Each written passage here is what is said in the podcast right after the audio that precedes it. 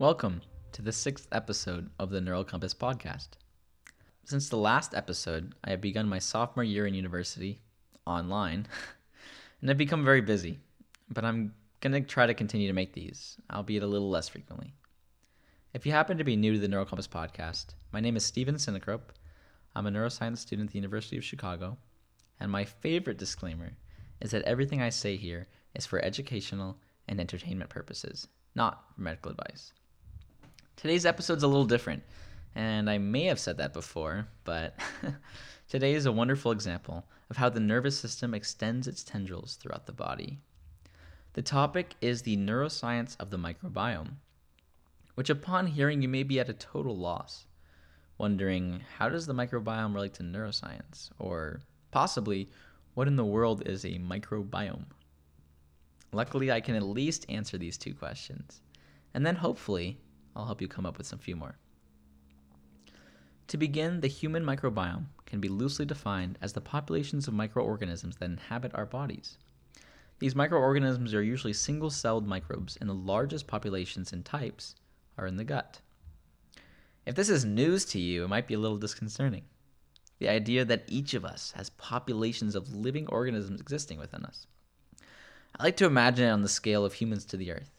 These little creatures are invisible to the naked eye and oftentimes beneficial to our health. These populations of bacteria are becoming focal points in medicine, as a wealthy body of research is starting to spring up around them. This brings us to the second prong of the question How does the microbiome relate to neuroscience? Fascinatingly, these bacterial populations are wonderful communicators in the human body. The way they often communicate is through releasing specific molecules or compounds that can then interact with other bodily tissues. They interact with the brain specifically in two ways directly, through stimulating nerve fibers that connect all the way to the brain or spinal cord, and more indirectly, through catalyzing an immune response, which then interacts with afferent nerve fibers. Afferent simply meaning moving inward to the central nervous system. Now, I want to break it down a bit further because it can be confusing or a bit dismissive to leave it as simply stimulating nerve fibers.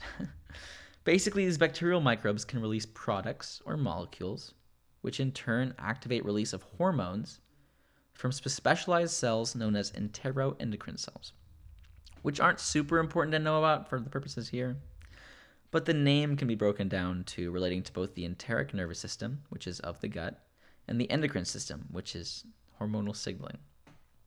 These hormones are basically just signaling molecules that are able to pass through membranes and bind to receptors that are inside of cells in order to stimulate electrical conductance. I want to briefly take a step back, though, from the mechanisms and discuss a bit more of the big picture. Now you understand a little bit as to how bacteria in the gut could communicate with the brain, but what's the point? What kinds of things are being communicated? This question is much more difficult to answer, but the difficult questions always yield the most wonder. A 2018 publication, the International Journal of Neuropharmacology, by Thomas Bastiaanssen, states that the microbiome has been implicated in mood and anxiety disorders, developmental disorders like autism and schizophrenia, and even neurodegenerative disorders like Alzheimer's and Parkinson's. That same paper also suggests that most psychotropic drugs, meaning any drugs that we employ for mental or cognitive purposes, likely have unexplored effects and interactions with the microbiome. Unfortunately, I can't explain exactly what regions are being targeted for what effects because these are all ongoing areas of fascinating research. And in a talk given by Christopher Lowry from University of Colorado Boulder, he shares results of actinobacteria having efficacy in reducing stress in mice. He also shared some data indicating that the way that diverse microbiome, and specifically probiotic bacteria, can reduce anxiety is through an increase in proactive coping mechanisms. This research was conducted in a mouse model, and exactly what proactive coping mechanisms are is motivation to act. These mice were tested in a water scenario and the ones with the probiotic treatment were more likely to fight drowning and keep swimming more intensely and longer. This will to go on, if you will. Interestingly, almost all the research that has been conducted and published so far is either in animal models or in healthy populations, meaning the next natural step that will begin to unearth some of these wonderful mechanisms is to move to more affected populations, such as those, in this case, with anxiety or depression. One of the most important nerves innervated by the gut microbiome is the vagus nerve. The vagus nerve is the 10th cranial nerve in the human body, and the word vagus is Latin for fugitive or wanderer, which is exactly what this nerve does, roving all the way from the brain to the abdomen. For our purposes, this nerve can be thought as simply the relaxation pathway. Stimulation of this pathway can lead to positive changes in mood and symptoms of anxiety. Fittingly, the vagus nerve is actually inhibited by our body's stress response. Meaning it now makes logical sense to come to the conclusion that the population of our gut microbiome can combat stress. And stress leads to multitudes of issues, both mental and physical, when prolonged. So now you have a grasp on how bacterial populations in the gut can communicate with the brain, how these interactions can affect behavior and cognition, and maybe, just maybe, are a little excited with all the other conditions mentioned and the lasting implications. So the next logical step is to wonder what you can do, how you can jump in early. and hopefully now you've come to terms with all the little creatures inside of you and maybe even started to appreciate them. When it comes to populations of the microbiome, you will hear the cliche, you are what you eat, over and over and over, and maybe over again. so I'll just say it once. These bacterial populations result mostly from our diets. Specifically mentions that the variety of vegetables consumed seems to have a high correlation with the diversity of someone's microbiome.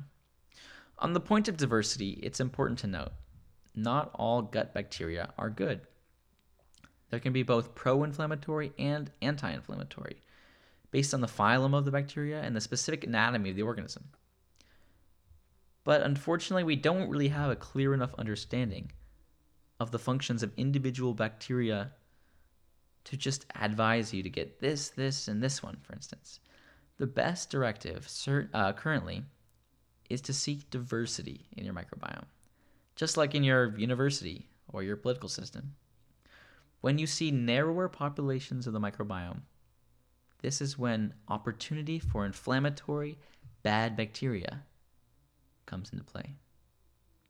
Okay, if you weren't already, here's the only part of this podcast where you're allowed to take notes.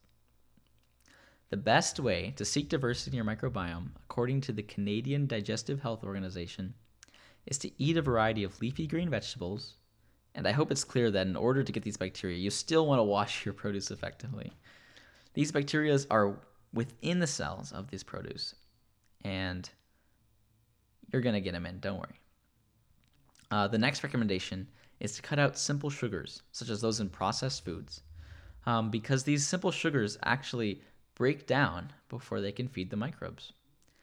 Um, and the last recommendation is to eat lots of probiotics, like in most yogurts or fermented food and drink. Um, and try to avoid antibiotics whenever possible, because the nature of these is to kill bacterial populations, and it's not very specific.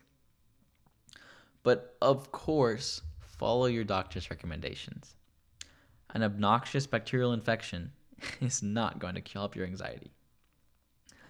If diet isn't really your thing, in some cases, fecal transplants have become clinically viable. If you think you know what that means, you probably do. it involves inserting the feces of a healthy donor into your gut in order to jumpstart your microbiome after a particularly nasty infection or if you suffer from a pre existing condition, which would weaken your microbiome. The feces is filtered and strained, and then either placed in a capsule and ingested, or inserted using a colonoscope. Truly, the only thing gross about it is the idea. Now, let's get a little evolutionary to try and understand why we even have these symbiotic microbes crucial to our health. In the last 50 years or so, society has taken major steps in sanitation and proper cooking of our food. But before this, since humanity's conception, the, the average the human diet consisted of tons of bacteria and parasites from uncooked and undercooked meats and unwashed vegetables and fruit that actually the body may be optimized to operate under such environments. This is also an area of research, but it's interesting to consider in our constant rush to global progress whether we're really better off afterward. Anyway, isn't it mind boggling that these two bodily systems, the brain and the digestive, the brain and the gut, spatially very far apart and functionally very different, can be linked so directly? These kinds of interactions exist throughout the entire body, interfacing with the central nervous system and actually in between many other bodily systems as well. The nervous and circulatory system are in constant communication, as seen in, nerve damage from type 1 diabetes or the innate immune system, attacking peripheral nerves in especially widespread infections, as can be seen in more severe cases of COVID 19. And with that, I'd like to end as I always do with a relevant poem by M.S. Merwin entitled Rainlight. All day the stars watch from long ago.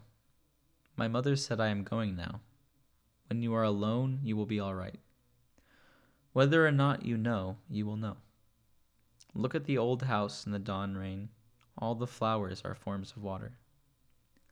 The sun reminds them through a white cloud, touches the patchwork spread on the hill, the washed colors of the afterlife. That lived here long before you were born. See how they wake without a question, even though the whole world was burning. I thought this poem beautifully describes the interconnection of our world, both spatially and temporally. Like the microbiome in the brain, how there are cycles in everything, a destruction and burning, and then soon after, the rain will come. The opening and closing lines of this poem are wonderful framing tools for a lasting motif. All the stars watch from long ago, even though the whole world is burning. The poem itself imbues this feeling of perspective, whether that's moving from the microcosm of the microbiome to the macrocosm of humanity, or stepping away from the divisive and violent political divide. As Merwin says, all the flowers are forms of water. And with that, we come to the conclusion of the sixth episode of the Neural Compass podcast. I'm working to figure out how I can upload these a little more frequently with school going on, possibly introducing an interview series. So if you're interested or have ideas, let me know. As always, follow me on Instagram at Neural Compass Podcast and on Twitter at Neural underscore Compass. Have a wonderful day.